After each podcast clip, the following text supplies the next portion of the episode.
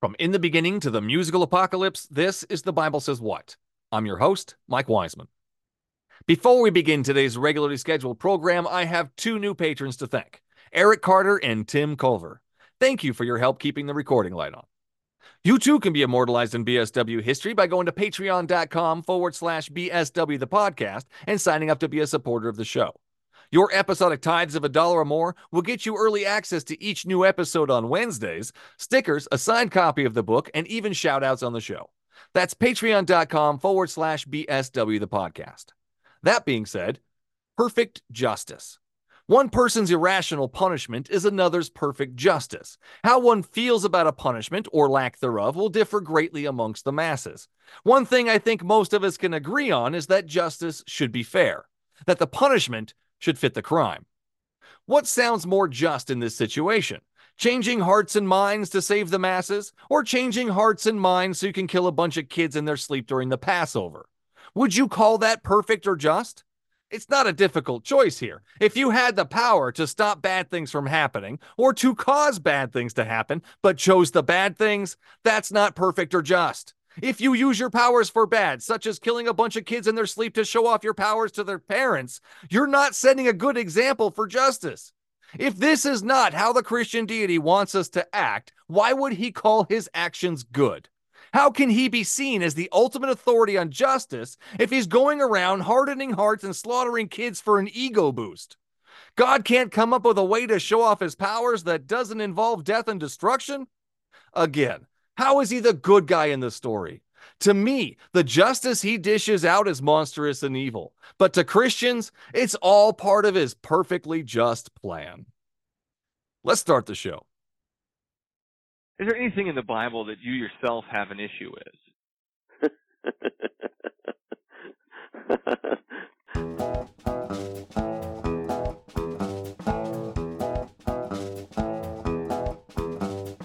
okay, so it took you reading the Bible to realize that those things were bad for you? Yeah, it actually did. I, I didn't figure this out on your own?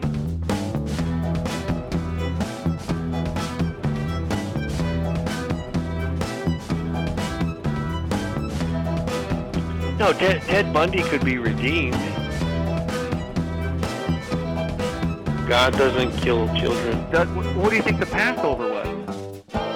Yahweh sets up a whole system in the Old Testament where you slaughter animals just so he's able to forgive you.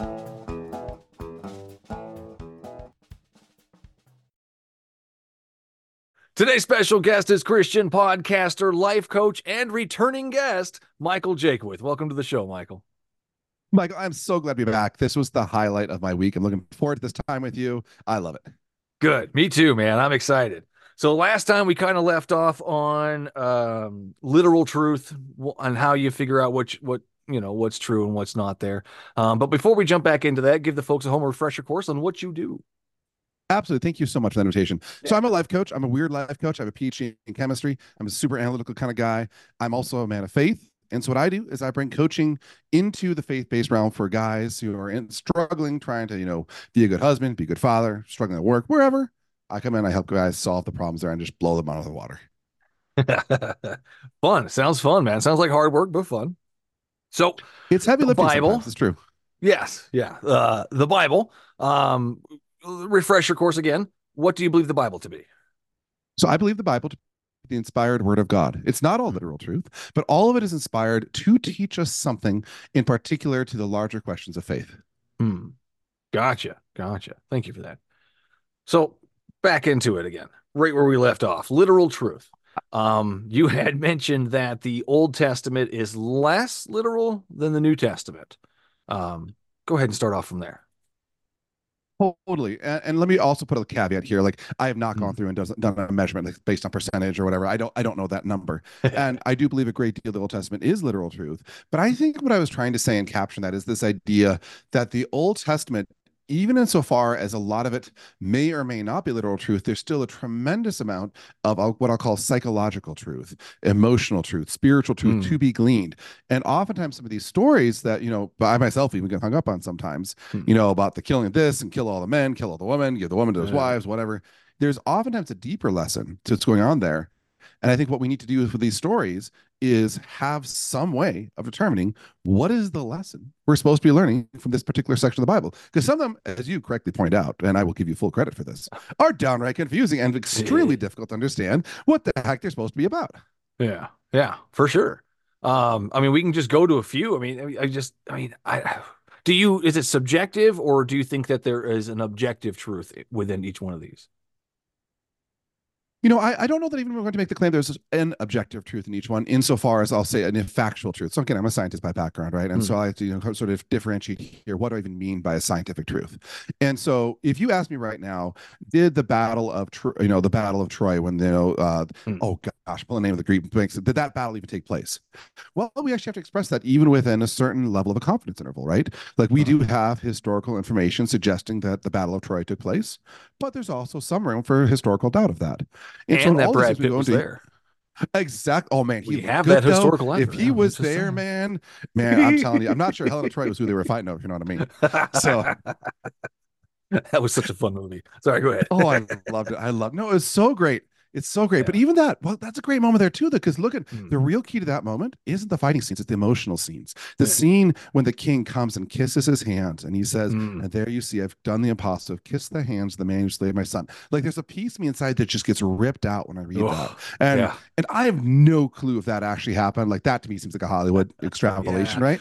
But it's cool but, if it did, the, though. I mean, whew and the psychological truth is the emotional truth of that is so profound. That echoes into reality in a very powerful way. Hmm. Hmm. so man I, I, just want to like there's a couple of them right off the top of my head. Um, the the uh, command for the the well, if you're a priest and your daughter becomes a prostitute um, the bible says to burn her alive. Is there something we can get out of that? So one of the things i think that uh, let me let me put this in the context this way. Hmm. I believe it was uh, Pope John Paul II who said one of the greatest challenges of modern culture is we've lost a sense of the severity of sin, and I think, you know, it, let, us hmm. pretend, for example, here, Michael, that maybe I reach through this Zoom lens and I steal $5 from your wallet. I've, I've committed a sin, right? But mm. you hmm. would probably agree with me that, well, you may not want to have me on your podcast as a guest again after this horrible offense. It's really not worth being burned alive for that one. Like that mm. seems a little bit extreme for stealing $5 mm. from your wallet. And I would agree with that. Yeah. And I think one of the things that the Bible uses these examples to really call us out to understand the sense of here is understanding when we sin against God, the severity is so much greater. Now, Why? one of the things that I'm a life coach for men. This is a great tie-in. Hmm. And one of the things that lots of men get really struck struck up on is their wives will say something. And their wives will say something. Women love the words always and never. I don't know if you've noticed that before. And they humans. I've, I've, noticed it in humans. Yeah, for sure. Totally true. Male, female, don't matter. Yeah. Kids. Also true. yeah. And when they do, here's one of the tricks I give men. When your wife says, You never do this thing, well, pause. You probably do sometimes. Like, you know, don't get in the weeds about that. But hmm. instead, hmm. interpret it as if she actually had said, I feel as horrible as I would feel if you never did this thing. Hmm. And when you put that, that lens into it, understand my wife, now it allows me to connect my wife and say, Oh, honey, I see how horrible you feel. I don't need to get worried over the details of whether or not I technically have always done this thing or not, because that's not important. She's feeling yucky. She has this horrible feeling. And as her husband, I want to connect with her and help her out with that. And that free framing is critical. But I'm actually going to challenge us here that I think what the, the lesson here, the emotional lesson, the practical lesson here from the Bible is to say the sin here is so severe that we should be as opposed to the sin as we would be if this were the actual consequence. Hmm. So, does this make sense? Well, I mean, I mean, you rationalize as best you can. I appreciate that. Um, but I mean, do, do, you think this happened? I mean, did did people look at this and go, "Oh, there's a life lesson here. I'm not going to burn my daughter," or did they burn them. their daughters? I have no doubt there were people who burned their daughters. Like, look, this is a harsh yeah. world, man. There's some crazy, crazy stuff that's happening. The Bible says to. Like, did they do it because stuff. the Bible said to? You, know, uh, the Bible has been used, I'm sad to say, to justify a tremendous number of horrible, horrible events that have taken place throughout time. I'm not going to sit here and argue with you that the Bible has not been used to just to justify atrocities. And so, insofar okay. as it's poorly phrased towards that end, I can sympathize even with that. Not that I hmm. sympathize with the action, of course, but I sympathize with the misinterpretation thereof. But you know, honestly, here, Michael, what I'm going to appeal to is the the to me what seems relatively obvious need for a source of interpretive authority. Hmm. Yeah, Uh, It's weird we don't have one of those. God can't come down and tell us what he meant to say. Actually, I'm going to pause. And so this one Huh? spot where I've got a bit of a card over a lot, a lot of process might have is all right. Well. I do believe I actually have a sense of legitimate interpretive authority. And I think actually the point you make here is so exquisitely well made to justify where that authority needs to reside or Is the fact that even ghost? authority needs to exist at all. No, no, no, Okay. not a ghost. Uh, Uh, but uh, I I guess you could say they live in the ghost of the first pope. No, no, no. So, the, as a Catholic, I believe that Hmm. when the current, what we call the pope, but really to say the bishop who sits in the seat of Peter, speaking in unison with the other Ah. bishops, can provide legitimate interpretive authority. Now, that's not. Over, they don't want to overvalue that. Like, if the pope comes up and says, "I think chocolate ice cream is the best," you are not required as a Catholic Well, to believe that chocolate ice Well, cream is we've, the best. first off, we've got a guy that that drives around in a bubble because he's scared to die. I mean, that's that's and God's Right. on his side. He speaks for God. I mean, you're just saying God can't protect his favorite guy, his speaker. Um, Well- and then if we get the speaker saying different things from other speakers, like his whole view on gay marriage now, uh, that they can be Well, blessed have or some shenanigans like that. Yeah, it's it's changing. So have is to be God very, very changing? careful.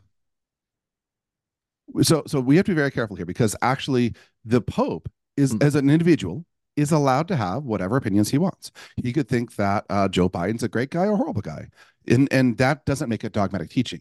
The actual formulations within the Catholic Church are actually very, very restrictive, and you have to be, follow a very precise rubric to say this is an infallible pronunciation. Yeah, And to be also Well- to go a little further, because I think gay marriage is a very timely topic as well. yeah. And if you look at what's actually written in the document, it's extremely ambiguous. He Hmm. does say explicitly you can bless him. What the heck does that even mean? There's actually no particular uh like legalistic definition of what a blessing conveys in terms of rights. blessing with a stone because the Bible says to stone them. So I mean, I mean, blessing them with stoning them to death because that's what Jesus wants, right? Um, but again, Well, the actually, d- different speakers have different no, that's things to say, too, though. and there's no two Catholics you can find that are identical. I mean, they're always a little bit different and a little bit in, in areas. So they're going with different speakers, or they're just using their own interpretations. I mean, it's, and again, it's it's the same issue. We're missing a key figure that says exactly what this is supposed to mean. This is God's inspirational words. God wants us to learn something from this, but he can't come down and explain it. And we have to have a guy in a large hat in a Pope mobile tell us what God is thinking. That's weird. Here, I heard a story once. It's kind of a cute little story. Uh, there's a man whose wife is Christian, and it's Christmas Eve, and Uh-huh. she goes off to church. It's cold, it's winter night, and he says, "I'm not going. I'm staying home." And he's outside. It's getting late at night, and he sees this group of birds fly in. They're dying. It's so cold. He goes out. He opens up the barn. They don't want to go in the barn. They're scared. He goes out, tries to scare them in the barn. They won't go. They're, they're, they're just dying out in the yard because it's super, super cold this night. And eventually, he screams out in frustration, "If only I could go become a bird and go tell them it's safe to go in the barn." And that exact moment moment the bell rings midnight and the Christmas Eve mass has begun. And the point of the story is to say sometimes when you have people as stubborn as I am, Hmm. God has to become something like us to come visit us. He can't just, if he appeared in all of his majesty, I'd be as stupid as that bird. I'd be like, that's too scary, man. I'm not going in that barn. God can't show up and not scare you? I honestly believe that the the glory of God is so great. And this is, I'll say, even based in the Old Testament. Could he do it? Yes. Yeah. But if you He has done to it. receive the goodness of God, I mean, he's, he's talked to it's just a- Moses face to face, remember? I mean, and, and Joseph, I mean, he, he wrestled dude, with him. whatever happened to Moses, his Joseph, face was glowing when he came out of there. And let me be blunt, I think Moses is a holier man than me. Like I've, I've got some skeletons in the Woof. closet, man. Well, I don't know. I've, I've I don't know. I've read the stories. Um, ah, okay. So, oh man, that's a bit, that throws me off. Uh, That's another story, the Moses story. Oh my goodness, what can we learn from that story? When when she has to circumcise her son because God's gonna kill Moses. Why? We don't know. He just enters there, and then she cuts off the foreskin, throws it at him, and then says some magic words, and God goes away.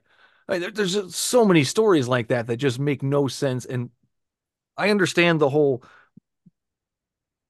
trying to relay the severity of sin. I understand that. It just doesn't make any sense to me. I understand why you would think that that's what it's doing, and, and, God's trying to relay that, but it just doesn't make any sense to me because we're going to go right back to the root of why is that so severe?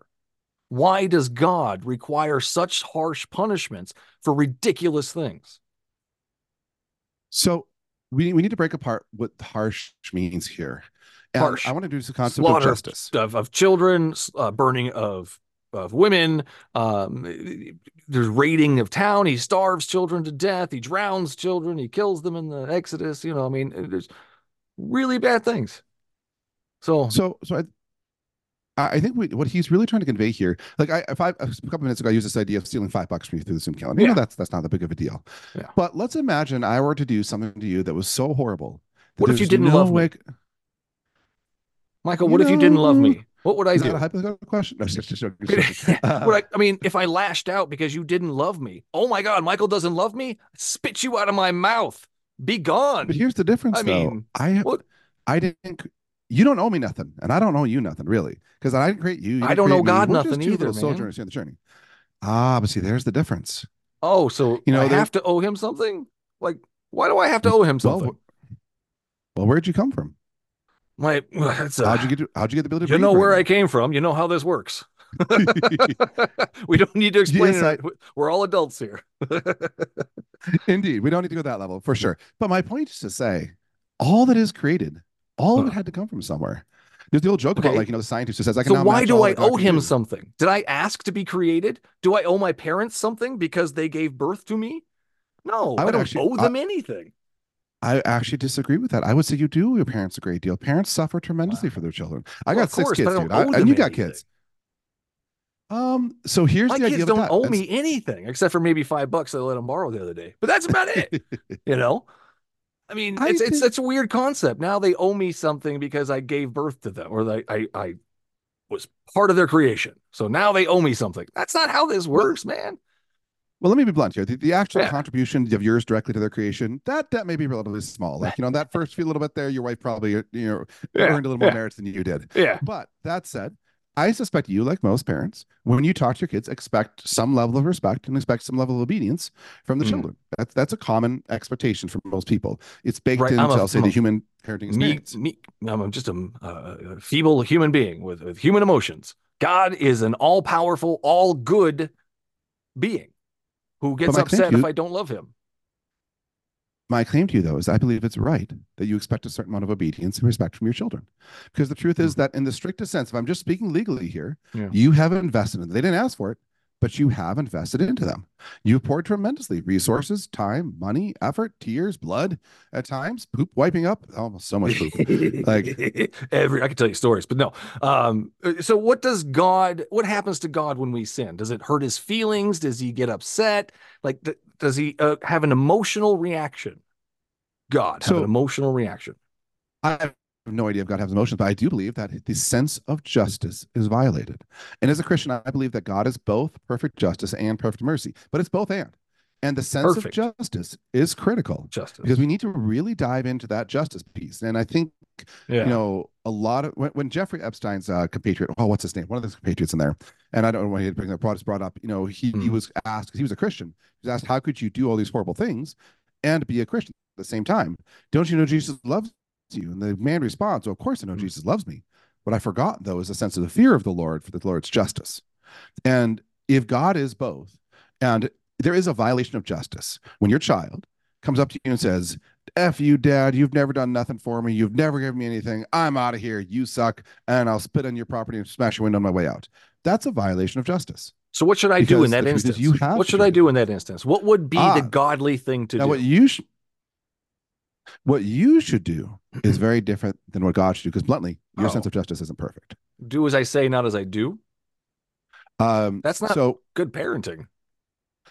When I was recently, uh, so we had a lot of snow up here. You know, we have some cold weather. I mentioned the fr- pipes freezing right before I hit record, and we have this gigantic snowblower, and it's way too big. So I have a six-year-old boy, and he comes out and he loves helping. He's he's got a good heart. He loves to be a helper, right? And all the time he wants to come over and do what Dad's doing. So I'm trying to work on the auger motor, right? And he knows how Dad flips the on-off switch to turn the auger on.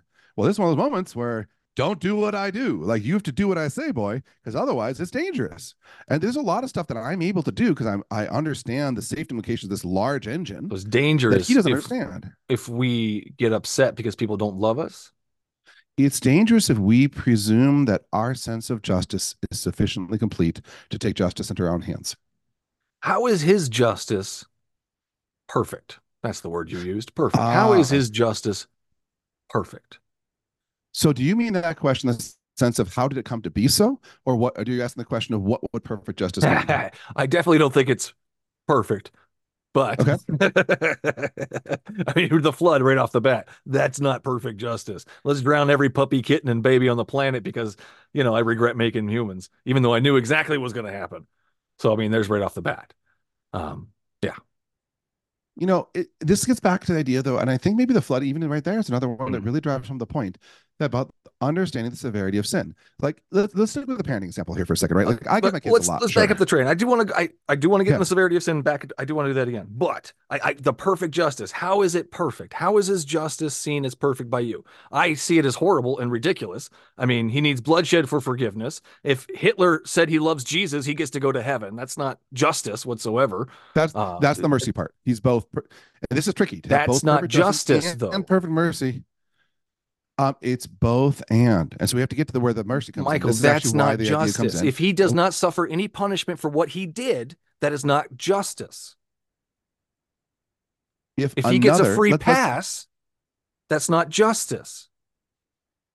but let's pretend that I come up and I instead of five bucks, I steal fifty thousand bucks from you. There's a justice. First off, where'd you get But that? maybe my good buddy comes up and pays you the fifty thousand dollars back. Uh-huh. Well, I'm hoping it's your wallet. That's my bet. Like, so I stole your wallet five minutes ago. So hoping yeah, it's not thanks, good there. If not, I'm going to be a little sad. But you know, uh, uh, let's say though my buddy comes up and he repays you the fifty grand on my behalf, Uh-huh. and you would say, "Well, I accept the money. I got the money back. I'm happy." So in this sense, No, I'm not because you still did not get punished for stealing from me. You need to be punished for your actions. Well, stealing from me is a Need to be crime punished. that is punishable. Why do we punish crimes? Why? So we can teach you that it's wrong. And did Why do we deter have the death penalty? That's the real one right there. Yep, yep, yep. That's the one. So, like for example, the death penalty makes no sense in this logic because you, you literally you're teaching them nothing. They're dead, right? And and to a large extent, the data is very clear that. But you're you teaching these others not to do it. You're Yes, teaching the deterrent. exactly. So when God kills children, He's teaching others not to disobey Him. Uh, well, we'll get to that in a second, but let me finish it because this is really again, that's not you just made. justice or perfect or loving or rational or logical. I can continue. When humans create, when humans create justice, we're already working with an imperfect framework because the truth is, as a human being, like. I actually don't have a way. Like if I'm in charge of a criminal, Mm-hmm. you know, unit, and I have to write crime policy for my state or whatever. I have no way to be make that perfect, and so I do it as a deterrent. And so, like, like when I, you know, I choose the policy, and the data shows Mm. us very well that sending somebody to prison, eh, to a certain extent, they age out of the criminal age. But in terms of direct behavior modification, it's not a great tool. It doesn't actually tend to teach them a lesson. Hmm. What it does is it serves as a deterrent to other people to say, don't do this thing or this yucky thing will happen to you too. And that's our solution to it, but that's not God's solution. And so, in the sense here, where if I stole from you, in the let's say I steal from God, which I do every time I sin, okay, then God is willing to accept. We got we got to touch on that one too. You stealing Oh, from totally. God when you sin now. That's a, that's a new that's a new one. Okay, go ahead. Sorry. It's, it's stealing that which is owed. It's the same. It's the exact parallel to when our children disrespect a parent. No, That's so dramatic for no there are moments reason though. are- I mean, oh my God, you've disobeyed me. Now you're stealing from what you owe me. That's what I tell my kids every time. Like that's that's not dramatic. to you? it's not Uh, over the top and pointless. we don't use that language, but that is we don't the need effective to, way of what it means. Top and pointless. Well, honestly, it's also because we actually are owed as parents far less than what God is owed as Uh-huh. us. Like, yeah, okay, I, I wiped a few butts. I didn't Yeah. create the very m- atoms that make up the body of this other person. I didn't create the rules of physics and the gun, the governing bodies of the sky and planets and motions and the complex biological life rules that sustain life here. Like, I, I did none of that. You know, I had a few minutes with my and wife. parasites, and- flesh eating Oh, viruses. yeah, for sure. and I, and and then I you know wiped a few butts, put a few foods, and worked for a little bit, and watched my kids break my stuff. And so, like, sure, there's there's a contribution there, but it's actually tiny compared to the contribution what God has given to each of us. And so, in a real sense, when I don't deliver on that, or maybe let's say it this way, like l- let's say that you know, he- here's a good story. Um, I we're so blessed we get to live right near a downhill ski resort, and I'm a pretty strong dude actually. I, I just uh, was doing some deadlifts in the 400 pound range the other day, and I'm out there, and this big old dude fell down in a powder puff of snow, and I look at him like he's just stuck as stuck can be. So I ski over to him, right, and I kind of just help hoist him up, get my ar- arm on his shoulder, boop, pop him out of the powder puff, send him on his way. And on the way out, he says, "Thank you, dude. That really appreciate it." And he felt the reason to say that for some reason. Why did he say that? because he's being polite. Uh, a little bit, sure, but why is it polite to do that? And my claim is because it's he polite. there's a Oh, yeah. Go ahead. there's a tiny debt, tiny, tiny, tiny debt that he Debt? incurred because I went on my way to stop and helped him, and See, he, ah. and his he repaid that debt with just a simple thank you. See, I think there's a difference here. I don't feel I'm owed anything. I'm not just going to sit there and say the world owes me this. Those kids owe me this. My parents owe me this. I'm not going to. That's, that's weird to me. Actually, argue you're far It's more weird. in debt of your towards your parents. My my debt is actually you owe your parents, not the other way around. But but we Yeah, as sure parents, we actually do operate in that logic. It's not spoken clear. It's not clearly articulated, but it is the is that is that right though? Is that a good logic to think by that everybody owes me something or that somebody owes me something? Is Well, that a good logic to live by? Uh, in general, no, because my sense of evaluation is pretty poor. Like, you Hmm. know, when I look at a situation, I tend to not have a very clear perspective about it. Hmm. And that's different than God's perspective. And this is, this is, I'll say, when we get down to it, there is an element of faith here that eventually comes in. When I say that God has perfect justice, if you put me on the pedestal, say, well, how did he become so? I have no idea. Like, there, there's no way I, I don't know the history of God. I can't say, well, he grew up as a little No, not how. How got he? How learned is he? Like what his actions, what I see, do not show perfect justice. That's what I see. I see drowning of babies is not perfect justice in any sense of the word. I don't see how that can be. So, two things come to mind for this. Number one, we do need to differentiate when something is metaphorical and symbolic, and when something, or even I'll say, when something is taking place that God allows to happen, which in a real sense could be said that God does it, but it's a difference in terms of the application of justice versus when something's literally fundamentally true and because God intervenes directly to do it. But the Mhm. second piece we need to really differentiate here is you're presupposing that your discernment for justice is equal to that of the Almighty. it's better, actually better. Uh, uh, fair enough. Fair enough. That Yeah, your your yeah. claim is that yours is better than that. Hundred percent, yes. And but that's a tricky subject. How It's do we very determine- easy. We just we just start off with drowning kids. I don't think that's justice. There you go. I don't think But- killing children, innocent babies, is justice. And he also wants bloodshed for forgiveness. That that's also part of his justice. And it can't be just any bloodshed. It has to be the innocent, the blood of the innocent. Again, these are not good things. These are terrible. I don't see this as perfect justice whatsoever. I see it as disgusting and and gory and needless. Yeah. I'm going to go ever so slightly political, and, and Yeah. you can decide you want to cut this bit out later on. But right now, there's a huge political divide in our country over the hmm. issue of abortion, and those of us who are on the pro-life side yeah. would actually say that that is the needless killing of babies. You know we do believe that human life begins. So it's at the moment of okay if. God does it, but not if people do it. Is that where well, we're my at? point. Uh, we're not at that point yet. We're at the point is to say it's not necessarily clear what the right judgment is. Our country is divided on Hmm. judging this issue. It's not clear to me actually that it's universally agreed that killing a baby is necessarily wrong. In fact, even when you look at our They don't call courts- it. It's not a baby, man. That's not a. Okay, so my view is that it is not a baby at that point. It is a clump of cells, and when it gets older, it starts to mature and grow. Then it becomes a full fledged human being. But at that point, the autonomy is not there. The it's it's just.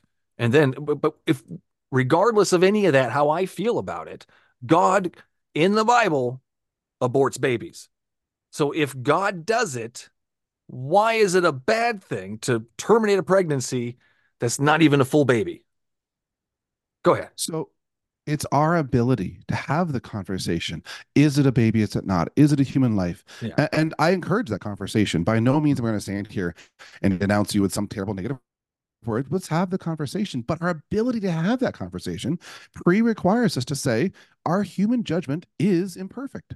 It's not possible for each of us. Like we look at the same situation, we see it differently. Fair enough. Fair enough. That happens in all sorts of things. Hard The only reason decisions picked for this sure. particular one is because you mentioned killing babies. Yeah. And and even at our highest courts, this is not an easy decision to make. Never. And I say this to say it's not it, it's not so clear cut as one might like it to be. What actually is the justice? What is what is justice here? It's not a simple like I can't pop up and be like this is the one thing and have the whole world agree with me. I mean, I can tell you one clear, thing it's but not, that's true. though. But I can tell you what it's not. Sure. And again, it's not drowning babies. It's not starving children. It's not sending wild animals to attack children. That's not justice in any sense of the word. And anywhere you look, they're going to go, that's not justice. Well, unless they're like, you know, they, they want to get back at their enemies or some shit. I, I, I don't know. People are weird. But I'm just People- saying but that- that can't be right there. seen as perfect justice because there is harm being done. And at that So- point, it's not perfect anymore. Here's one of the interesting things that comes down to this Bible thing. Uh, if I watch my children do Mhm. something that's dangerous and I don't intervene, am I responsible for what happens to them? Drown them because they didn't listen. Oh no, no. Let me let's say, let's say for example that um the other day my six year old oh I love this boy but boy he is a handful. He decides he gets this idea in his head right. And he comes upstairs and he takes one of the knives out of the kitchen. This is a true story. He goes downstairs and he cuts up the downstairs leather couch like just Hmm. slices his big old holes in it. Okay, fair enough. Now Do let's you think it was a cake? I, you know, I honestly Maybe? think that's he just loves the sensation of like the, the the the destroying stuff. He and I've given him so many things he gets to destroy. Like I, this kid will just loves it, and this Lord love him. That's that's his temperament. That's his skill set. Sure, fair enough. But Oh. if I had stood there and watched him, which I didn't, because I would have for sure told him no. But if I Yeah. did stand there and watch them, and I did nothing, and most people would agree that I am responsible for allowing that to happen. Um, in fact, even in a legal setting, if if a police officer is Hmm. present and a crime is happening, the police officer does not move to interve- intervene, then he is legally guilty of that crime as well. Okay. Like, um, he well, not, not guilty. Excuse me. He is re- he has a responsibility yeah. in the yeah. carry on of that crime if he took no action to try to prevent it. Yeah. And and there could be conflict extenuating circumstances. I'm not trying to make this a legalistic dispute, no, but to go say that when I say the phrase that the police officer bears responsibility for that crime, I bear some responsibility for my son knifing the couch if I was there, Hmm. is to say that the language we use is very complicated. And did God send the beast or did God allow the beast to be sent? And those two things, when we look at it from the linguistic perspective, those can both be phrased the same way, but be radically. So God allowed the beast to be sent. Well, in I- several places, he threatens to send wild animals to kill kids, and then he does it Totally. in in, in a couple places. But then the wild animals, uh, um, uh, the she bears, is what I'm talking about there, where you know Elijah called him down, and he Yeah, possessed the she bears yeah. willingly. He didn't put up a fight at all. He says, "All right, Elijah called me. Here I go, diving in." And rawr. It- it's it's it's killed. I don't know, man. It doesn't make any sense to me. I kind of want to too. If that's just one of those stories those uh, ancient Jews told their kids, like, "Now, kids, you better behave, or else Elijah's gonna call the she bears on you." Like, you know, we you call your those stories, father bald one more time. right?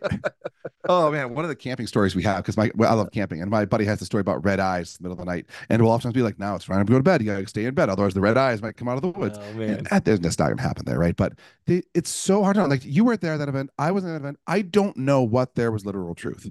I don't know.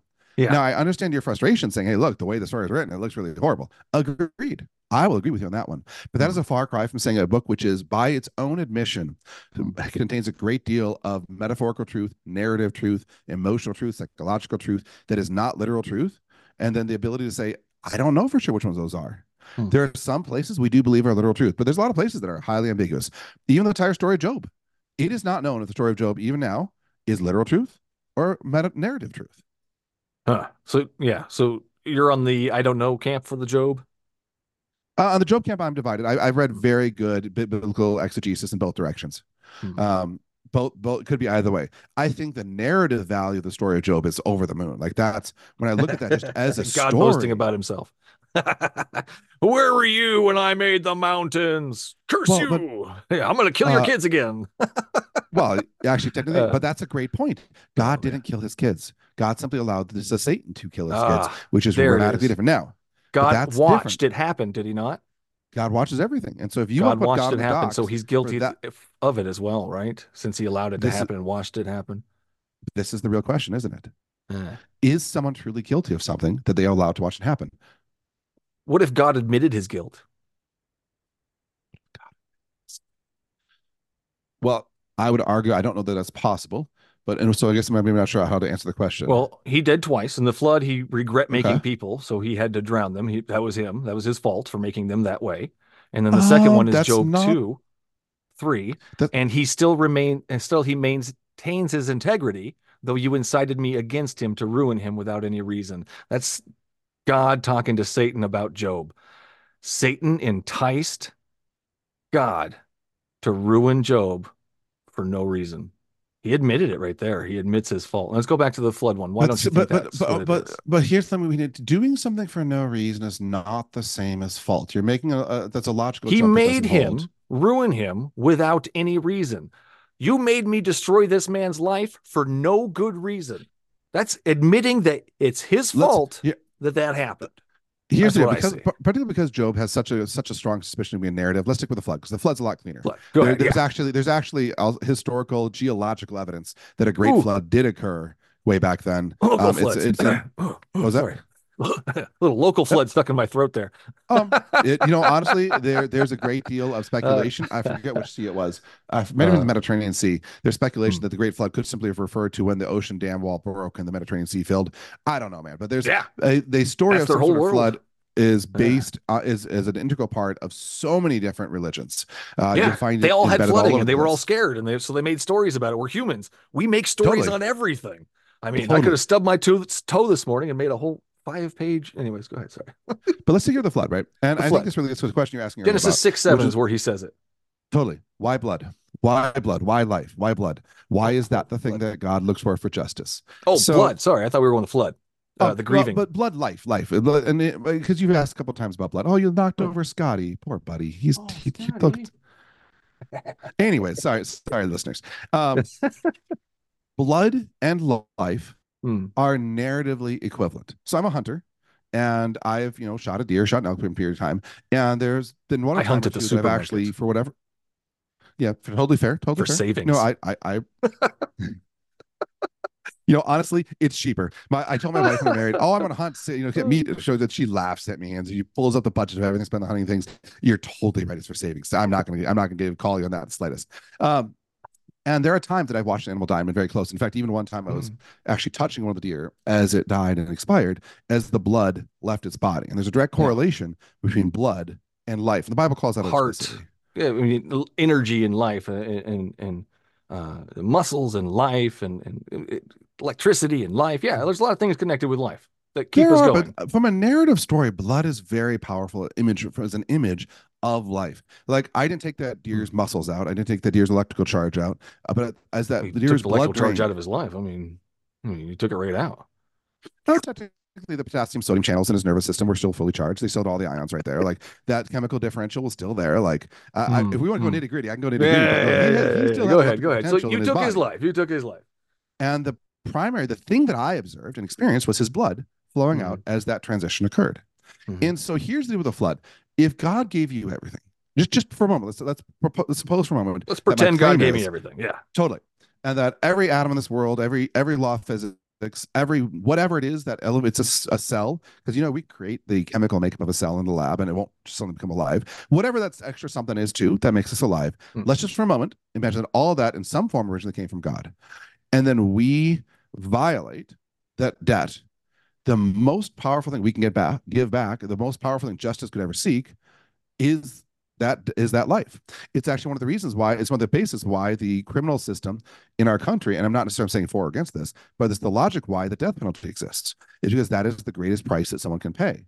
And so a lot of times when we look at the when god says i will demand life he's saying this is the greatest debt i could this is the greatest repayment you could possibly have to give to demonstrate the extent of what the violation has been. Or you And could just so forgive if- people. But God is both perfect mercy and perfect justice. And That's it's, not it's, it's a complicated thing. justice. Killing the innocent isn't perfect justice, Michael. And nowhere in the world is killing the innocent perfect justice. But they're not innocent. They're not. Jesus was innocent, was he not? Um, okay, you're right. Jesus is the one exception. Right. He had to re- kill that one- Jesus. He had to kill a clone of himself Um, in order to forgive people. Technically, no. The the theological discussion, as I believe it to be true, is that Jesus had to shed blood. right. Killing him Perfect was blood. an additional option. Yep, he perfect He blood. had, yeah, exactly. yeah, yeah. He had to have that blood in order so he wouldn't have forgiven people. So he The had to have of- perfect blood. The passion of Christ went beyond that as a way of connecting with sinners. Why? Because the blood represents life. Because the blood represents. I don't care what it represents. I'm asking why does he need it? Why does he require it? Just as a Because- representation because it represents life? So that's why he requires blood?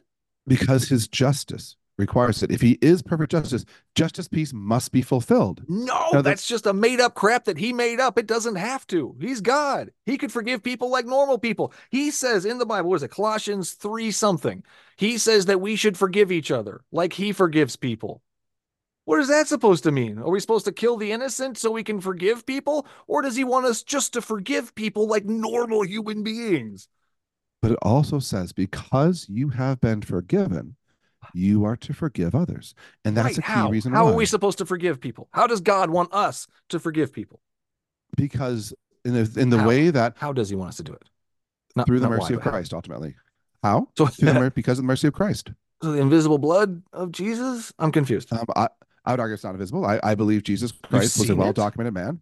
Um, actually, I have seen evidence. We there are what's called Eucharistic miracles, some of Oh, which which do actually during a, a Catholic mass is occurred dozens of times throughout history, where the consecrated hosts have actually reverted to the original elements, and they've actually blood type Jesus. They have some of this blood, blood type. Jesus. That Michael, Yeah, he's AB. is going off a deep end here, a real deep red. I, I I know I know I hear what you're saying, dude. I hear what you're saying. so the, the all the the foreskins they have of Jesus are real too. Then I I have not aren't heard of any scientifically documented as Jesus's blood. We have no idea what it would be if it was Jesus's blood. We have no idea what that would look like, even. If so, if we tested it, we have nothing to test it against. So we would have no idea have- to verify that it's Jesus' blood. So that cannot be scientifically proven. here's what's unique about these sort of situations when you have blood removed from the body there's certain chemical breakdowns that begin to happen very quickly this is well characterized and when you take some of Science. this consecrated wine no, no that's just well characterized science like criminal criminal pathology and forensics exists and it's, all this is very that's how one of the ways many ways you identify time of death right like that, yeah, that's science. easy We use science. Yeah, we use all that. Yeah, yeah, yeah. Right. What's interesting about these samples that the, the church has allowed scientists to investigate is they don't demonstrate the the vir- virtually universally displayed breakdown characteristics. Um, the same thing with the concentrated host that become the Jesus's flesh. It actually has been identified as ventricle Sorry. tissue. Yeah. Concentrated host becomes Con- Jesus' flesh. Consecrated. I mumbled. I mumbled. Consecrated. And so, it? um, like the cracker? as, as a Catholic, uh, yep, the little piece of bread. Uh, as, Oh, as so you Catholic, believe that? I believe that at the moment of consecration, that does actually become the flesh of Christ and the blood of Christ. Wow. I've only talked to a couple of you. I know. Um, that's really Okay, that's weird. good. Let's dive in. So to when when you It's turn totally it into No, dude, a- it is super flesh of you, you- well, number one, cannibalism. That's weird off the top. Number two, it Jesus super wants you weird. to cannibalize him. Number three, you say magic words and a cracker becomes skin. No, be real clear. I don't say them, and it's not skin. It's it's a heart tissue. Uh, so in fact, the, the, the we have a number of these that actually have fully converted, and the medical dec documentation shows the te- the tissues evaluated was a slice of left ventricle tissue, and the particular study I'm looking at right now. That Michael, you're telling me the cracker heart. actually turned into into flesh and they tested it and it's been tested as Jesus. Well, so the the scientific I haven't seen this Jesus, right? Nova special. I must have missed that one. Just go Google. Jesus was proven. There are dozens of these, and Michael, this is amazing. This is one of the reasons I'm Catholic. Is these Michael, are these doc- aren't amazing. These are easily just just proven. Once we get down and deep in them, they, I I understand that you, you've you've believe in this full heartedly and whatnot. But Sure, I mean, sure. we can we can go through all of those individuals, and we'd have to research them and You- look into them. You'd be. Su- Um, I, I realize we don't have time for that now. But Yeah. my claim to you is just to take a look at the number of scientists who set out with specifically with the intent of disproving it. Catholic scientists later- or regular scientists? No, no, these were like secular scientists said, Well, "Dude, this is secular scientists I'm going agree to prove it wrong." that and they Jesus' start off with that skin. They start off. They don't. They don't call it Jesus. All they know is they're given a piece of tissue and told, "Evaluate this in a medical perspective. Tell me what this is, where the sample." No, came no, from." no. Oh, okay. they- so, so they, they were just given the piece of tissue. They Uh, weren't uh, there for the actual transformation to watch it Uh, happen. But you have to understand the nature Oh. of these tissue samples. It is impossible to exist in the way Yeah. it's delivered to them. They literally Yeah, it's also like, impossible to exist without you know watching it turn, and that's I don't. I mean, you're not going to watch it turn. It just turned, and like, hey, here's a skin now. No, come on, Michael, come on. Here's my invitation to you and Mm. The listeners: just Google Eucharistic miracles, Yeah. and when you read And Jesus about the scientific See how many of those are? There's a lot of them. I, I am unfamiliar with that one, but I'm telling you that scientific data that that is Mm. patently impossible. Like right now, if you cut my heart open, and please don't, but if you were to do that and take out a piece of that tissue, the tissue would decay, and that, that decay rate is very well known. Yeah. And it's well characterized, Yeah. and you have certain presence of different types of cell concentrations that rise and go different as a function of time from when that tissue sample was removed. Like this, this is this is very simple stuff. These samples don't display the usual parameters at all, Interesting. and it's the same with Shroud of Turin. Yeah. Oh Like, the- no, the that has been debunked as well. Michael, Michael, look into these things. will- Look into these things, and I'll look into the the the crackers turning to flesh, which is really weird, but I'll do it. I'll look into it. Look into the. It is super weird. the shroud of Turin. It's definitely been debunked, man, over and over and over. All these things. So I want to. What I want to do is I want to see the cracker turn to flesh. That's what I want. I want to have a video camera on the thing, me in the room, dude saying magic words, cracker turns to flesh. That would be a little more convincing than somebody bringing some flesh to a doctor's office and saying, "Hey, look, I turned this cracker into this flesh." you know, it's just If the doctor then turns around and says this flesh is impossible, it might change your tune. But that said, it could I'll be grant you- alien flesh. I mean, it could be uh, Aquaman flesh. You know, outrageous. We don't even know. We have no idea. Outrageous. That's what he says. Outrageous. I love that. Indeed, Uh, indeed. not, not the other Aquaman. You know, I would love cool to see it Aquaman. too. Yeah. I, I would love to see that. But also. why all of a sudden is it Jesus? It could be a million different things. Um, there could be a space alien out there granting wishes. You don't even know. But you yeah. know, there's a the it is relatively a straightforward process to Mhm. say this is human DNA. Um, it's DNA consistent with what you would expect from a Jewish population. Mhm. Um, they've blood typed it. You know, there, there's a great deal of scientific data we can do. Could you have an alien so, so- society so advanced it could fake all that? Probably, sure. You know, what is it? Uh, Orwell, I think it was said, you know, to a sufficiently advanced technology culture, you know, it always looks like magic to someone who's you know, insufficiently advanced, right? Yeah, Totally. uh, absolutely. Thor uses Is it- magic, but it's actually just science. So, you know, Well, you know, I gotta. a story say, anyways. I know. I've got to meet Hemsworth at some point in time. I'd love to have a. con- Anyways, they had a different story. Yeah, sure, yeah. so, uh, thank you for that. Uh, um, oh man, I, there's so many things I want to go into. Before we close it out, though, I do want to touch on contradictions in the Bible. Okay, very good. How do you feel about contradictions? Are they there, and and and what do you think about them? Surface level, 100%. But I will point out to you that there are contradictions in what I say to my children every day. And so oftentimes that's because I'm flawed. I speak Yeah. poorly. Yeah. But there are also sometimes my children hear contradictions that actually weren't there in the first place because they're flawed and they listen poorly. And so I would argue when I look at contradictions in the Bible, they're going to fall in one of several different categories. Either number one, surface level, we have a bad translation. You know, we just simply have someone who's translated poorly. And that's not as common these days. Where did they get their original translation from? Was it from God and then they translated it poorly, or did God sent it to somebody else and somebody else told them and they told a sheep and the sheep told the goat and the goat told them? Well, I doubt the goat was in the way, but these it might be. You know. These days, goats. Yeah, I didn't they have some new political movement for that? But so we do have some level of historicity data based from the Dead Sea Scrolls. But you're right. Prior to that, who knows? We do not have clear data of how that was transmitted. It's believed it was an oral tradition. And so, insofar as an oral tradition goes, t- uh, today we moderns really scoff at oral traditions, but actually, there's a number of scientific studies that have been done of cultures that do not right today have writing, and their ability to preserve um, texts orally is actually Yeah. shocking. Like they're Their actually really ability. good at it. their ability. I mean, we they I mean, during the time of the Bible, there were millions of stories going around, and the ones that were written down were just some of them.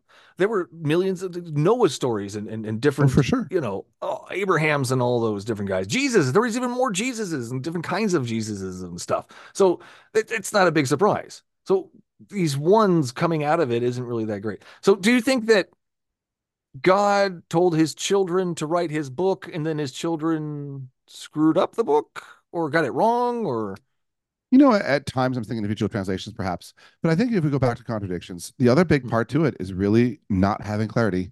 When is it a narrative truth? When is it a story? When is it meant to convey something deeper? And I'm gonna start off with an easy one. Um, Hmm. the seven, like the seven days of creation, right? Yeah. And a There's a lot, lot of of. Christians will stand by and say that's clearly 24 hours. Now, as a scientist, I kind of snicker at that a little bit because I'm like, how do you know what an hour is when the sun and earth don't exist yet? Like, right I mean, what measure, what metric time are you even using to measure that with? Mhm. And so I take there is a view within the Catholic Church, which I believe entirely, which is that day is metaphorical. It doesn't even make sense to have a day when you don't have what that is. And when I once I say, okay, great, we're in a metaphorical setting, we're saying what is the metaphorical truth here that God's trying to convey? And there's a ton of them. Uh, in fact, actually, Jordan Peterson, from a secular standpoint, does a phenomenal job in his Genesis lectures of walking through. He spends an entire hour just on that story. I think it's almost two hours because the number of different metaphorical narrative truths can carried in that story. you can get so all kinds of things out of everything A hundred percent you know i can find meaning in, in all kinds of crazy things for sure. I mean even hitler said good things at, at some point. He- he, said some don't talk- inspirational quotes. I can get inspirational quotes from a monster. Yeah Yeah, that doesn't can, mean but he's not a monster though. Uh, I'm not claiming the Bible is infallible just because it's deep. That's by no means my claim. But my claim is is that apparent contradictions may be due to misunderstanding of the nature of that particular text's purpose. And if Genesis 1 was not meant to be literal truth, but instead meant to be narrative truth, which my only claim to say there's sufficient evidence to say that it should be, and that's consistent with teaching of the church, then looking at it from a literal truth standpoint is going to lead to contradictions.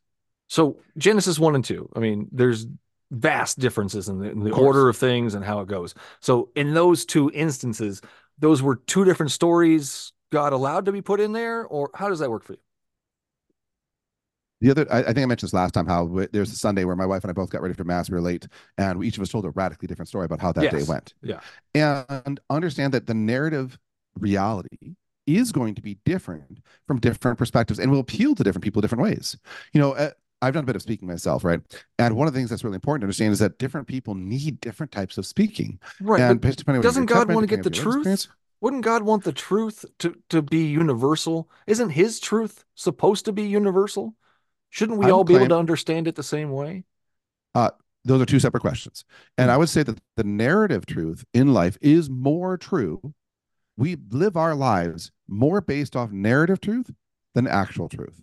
This is well documented. And, and what I believe the story to be is oftentimes far more important to me, and it will be what I base my decisions off of, far more than what the actual physical reality as tested by science is. This is just how we operate. So the narrative truth is the truth. But now the second question, don't we all want, shouldn't we all be able to get the same way? Absolutely not. Absolutely not. God Because can't find a different people. universal truth? Uh, it's not a matter of being a universal truth. It's a matter of the diversity of ways of receiving it. Why, at the heart of, you know, we could get in the whole, we want to say in politics, Well, the whole uh, DEI business gets rough, but there's a truth within there, which is to say that a diversity of perspectives does add strength. To add these different perspectives, different ways of seeing things, different ways of looking at the world is Hmm. a strength. But in order for that to exist, you must therefore also be willing to translate information to them in different ways. We're not all the same person. That's a good thing. But it looks bad. I'm just telling you, Michael. It looks bad when you contradict your beginning story. When your first story right off the bat is two different versions of the same thing. It looks bad as your truth because truth tends to not contradict itself and truth tends to be pretty truthful and not two different things. So, Uh, and then we go out a little John real quick. John 14, 26. Uh, the Holy Spirit helps people remember things so that they can write it down.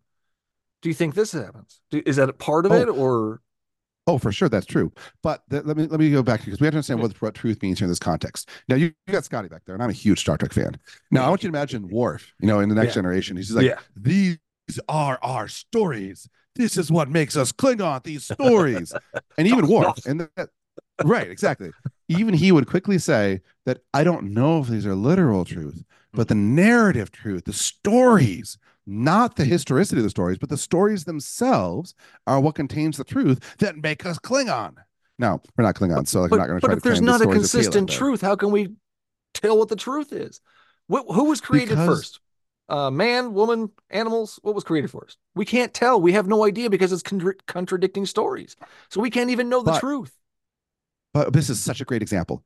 Let's pretend that I could right now mm-hmm. answer that question definitively. I can't, but imagine if I could. What would you do different tomorrow morning?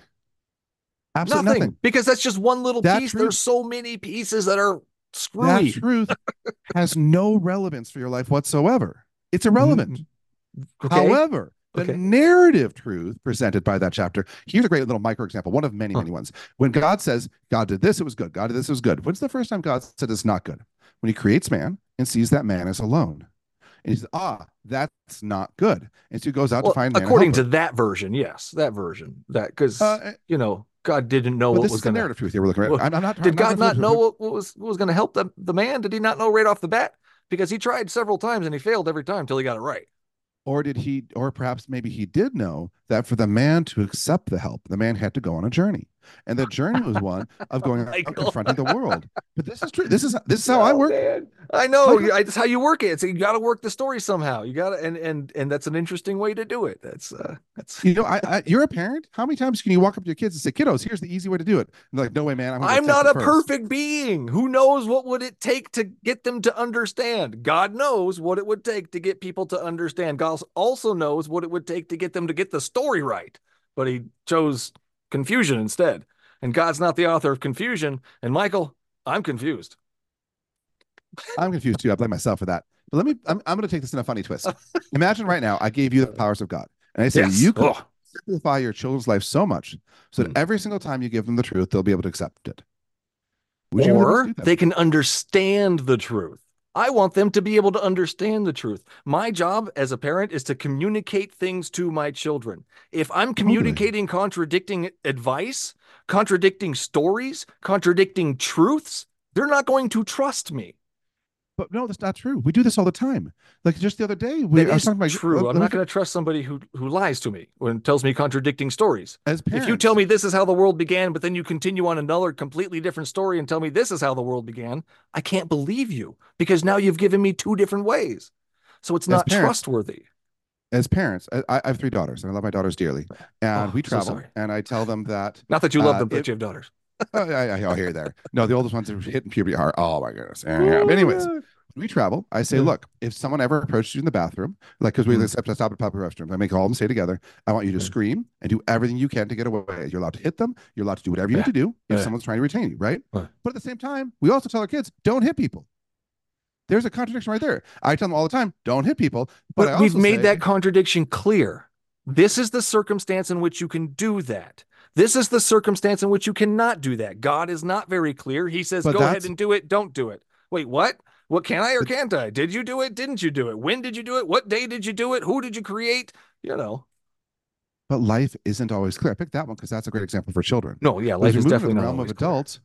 It is a complicated spectrum, and it's not sufficient to say that because I personally do not yet fully understand the rules. I'll just use the hitting people because that's what I brought up. Well, or, or let's go back to the abortion issue. When is it okay to kill kill you know a clump of cells slash baby or not? It's not clear. There And is a time frame when it becomes that different being, when it starts to form more. There, I mean, there's Ah. science behind it. You can look into it. You can do it. You can you can see it. Um, There's there's I- science. yeah, uh, yeah. There's science on both sides of our equation. That's the beauty of science. There's error bars in science, and both of our arguments can be backed up by scientific claims and with scientific da- data. That's. Wow. a true fact. Minus the God part. that's a you I can't claim a God part there. you can't really scientifically claim prove that one though. Um, I, I'm talking about just the issue of abortion right now. Just the abortion. There, okay. There's scientific data both on both sides that says it is a human baby at the moment of conception, and there's scientific data that says it's not. It just depends on how you take the data. I think that's what it is. It's it's It's- how it's are you interpreting the data? My And- point is to say these are complicated issues, and it isn't Mm-hmm. trivial. It's it, to to uh to my seven year old daughter. It is complicated to say, Dad, you said I should never hit, and now you're telling me I can hit. Like as a seven year old, shouldn't be complicated in that situation. You're in trouble. It's okay to hit now. I mean, that, that's Oh. not too complicated. Yeah, pretty- I mean, Come on. I mean, it. I don't want to dive too far because I don't want to get too weird because I realize that can go to, to, to, to weird and dark places. And I think we both understand the point here that it is complicated. I'm just going to stick with abortion. It Hmm. is complicated. If it were not, then we would all agree. Yeah, we would all have the same answer to that for sure. Well, And I mean, then there's so many issues in life. people always have opinions, and the problem is opinions don't follow facts sometimes, and that's where we get in trouble. Um, Totally. But my but point yeah, is to say that even when we follow the facts, it's complicated. And when I look at the Bible, the, the basic stuff in the Bible, okay, that makes sense. I think I pick a lot of stuff out of the Bible. We both agree that makes sense. But then Hmm. sometimes the Bible moves into far more complex topics, which don't necessarily make sense. And, you know, while I'm trying to tell my children, here's a great question Should Hmm. my kids go to college right now?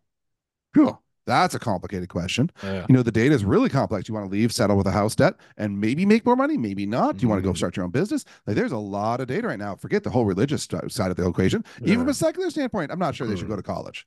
Hmm. And this is speaking as a PhD chemist, Hmm. right? Like, this is not easy. Yeah. And as we go into these different discussions, they are complicated. And we need to leave room. The Bible is attempting to convey truth in a situation that I may not yet be able to fully understand and grapple with. Well, I, I hope when you look for advice in the Bible, you don't open to the burn your daughters section um, instead of sending them to college. College is good. Learn stuff. I would I would certainly choose college over burning my daughters. Yes. Uh, good, good. um, one of the beauties of Mhm. being a Catholic is I do have a stated authority that has made it very clear we are not supposed to burn our daughters. Mm, That good. not a question for me. Good. Because your God said it was okay earlier, but now it's not because the guy with the big hat says no. There's no recorded situation of the voice of God being recorded saying it's hmm. okay. There's a there's a piece of document that may be narrative truth, that may be not. But I would point out to you, at the very least, my church explicitly claims it is not a literal truth meant to be applied in a literal way now. Hmm. And it's so hard to separate out what actually happened back then. I'm Hmm. not going to deny for a minute that if if the writings of the Old Testament were meant to be a literal imperative of how to live today, that it would be a horrible situation. That make God a horrible God. But if instead they're trying to grapple with how do we use an extremely limited vocabulary, extremely limited intellect to convey ideas that are so complex that even now, with our current stuff, we can't even agree what the science says about whether or not abortion is fine or not. Then there's got to be room to say, this is some complicated stuff we're in here. Hmm. And some of this narrative truth. And my claim to you is a lot more of it is narrative truth than you might want to initially take for granted. Hmm. Well, interesting. Truth. Have you read Dost- Such a good topic. I love this. Have you read Go much of uh, Dostoevsky? No. I love him. He's a, a Russian author, um, or uh, or um, the other great one, uh, Gulag Archipelago. But really stick with Dostoevsky. Dostoevsky writes fiction, and a great number of very well-learned men, smarter than I, would claim that the truth contained in good fiction is more real, is more true than the truth contained in a particular, I'll say, literal narrative events. I could recount to you the last 24 hours, to the best, let's pretend I wrote it down, of my exact life, and that Hmm. could be literally true but would contain less meaningful truth than the story of Dostoevsky, which was never actually literally true at all. It's an acknowledged work of fiction. And in that, he contains these ideas that are deeper truths, that are more true. And it's a fallacy to say that as a human being, I should place greater priority upon a scientific measurement of is this a pen than I should of what does it mean to love? How do I be a better husband by looking at the story of how to love my wife and find meaning and purpose in that relationship? Hmm. And that story coming from narrative is more important to me, and it should be more important to me than many literal truths. Interesting. It's one way to do it, that's for sure. Uh, Michael, this has been a blast. Uh, we're out of time here. Uh, any closing words? Last, uh, last anything you got there? Where can we find you as well? Absolutely. Closing words.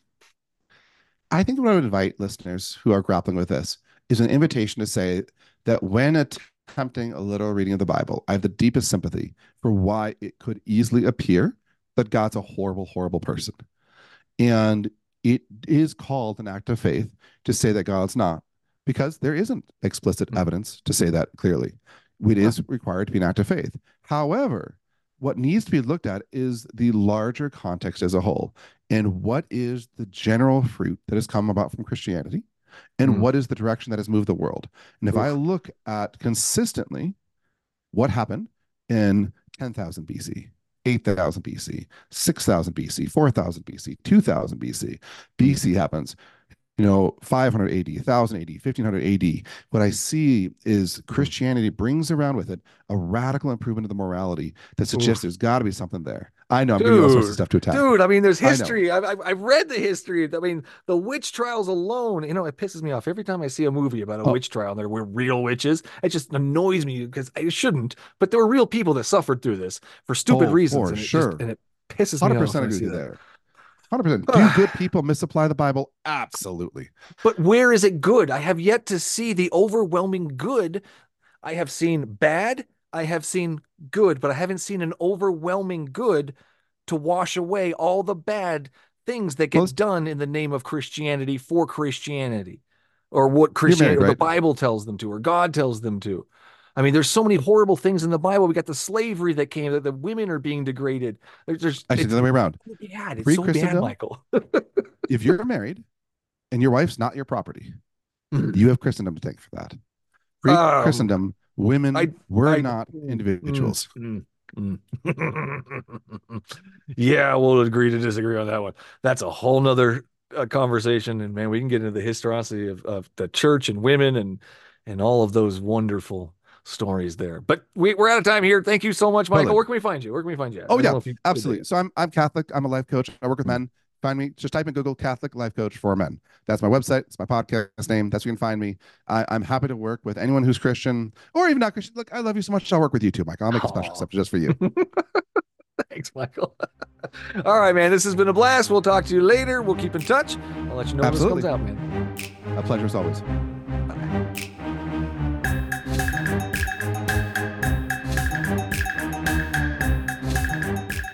That's all the show there is for you today. Thanks for listening.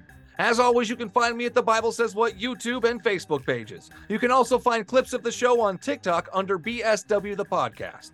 If you like what you heard and want to help keep the recording light on, simply go to patreon.com forward slash BSW the podcast and sign up to be a supporter of the show.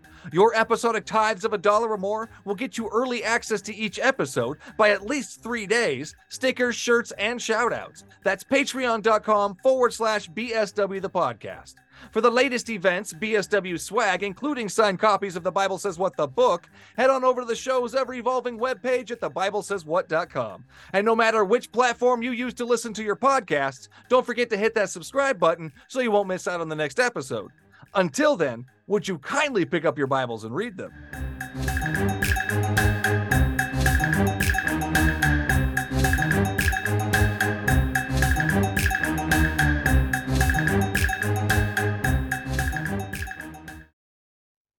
Next time when the Bible says what?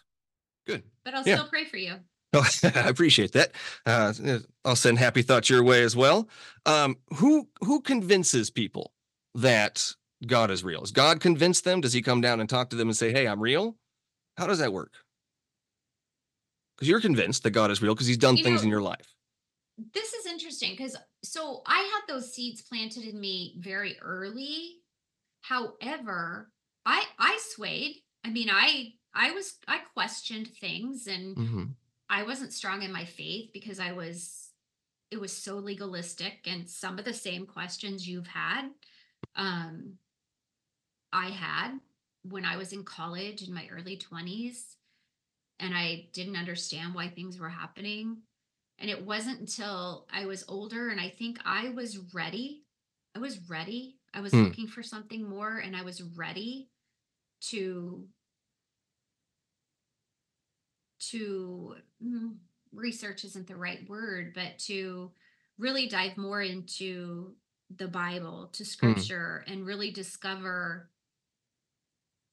what that meant to me or for Mm. me. I say I should say for me. Mm. And it probably wasn't until I had the experience when with my father that I really became closer to God. Interesting. So He used No, that pain I- to get you closer say- to Him.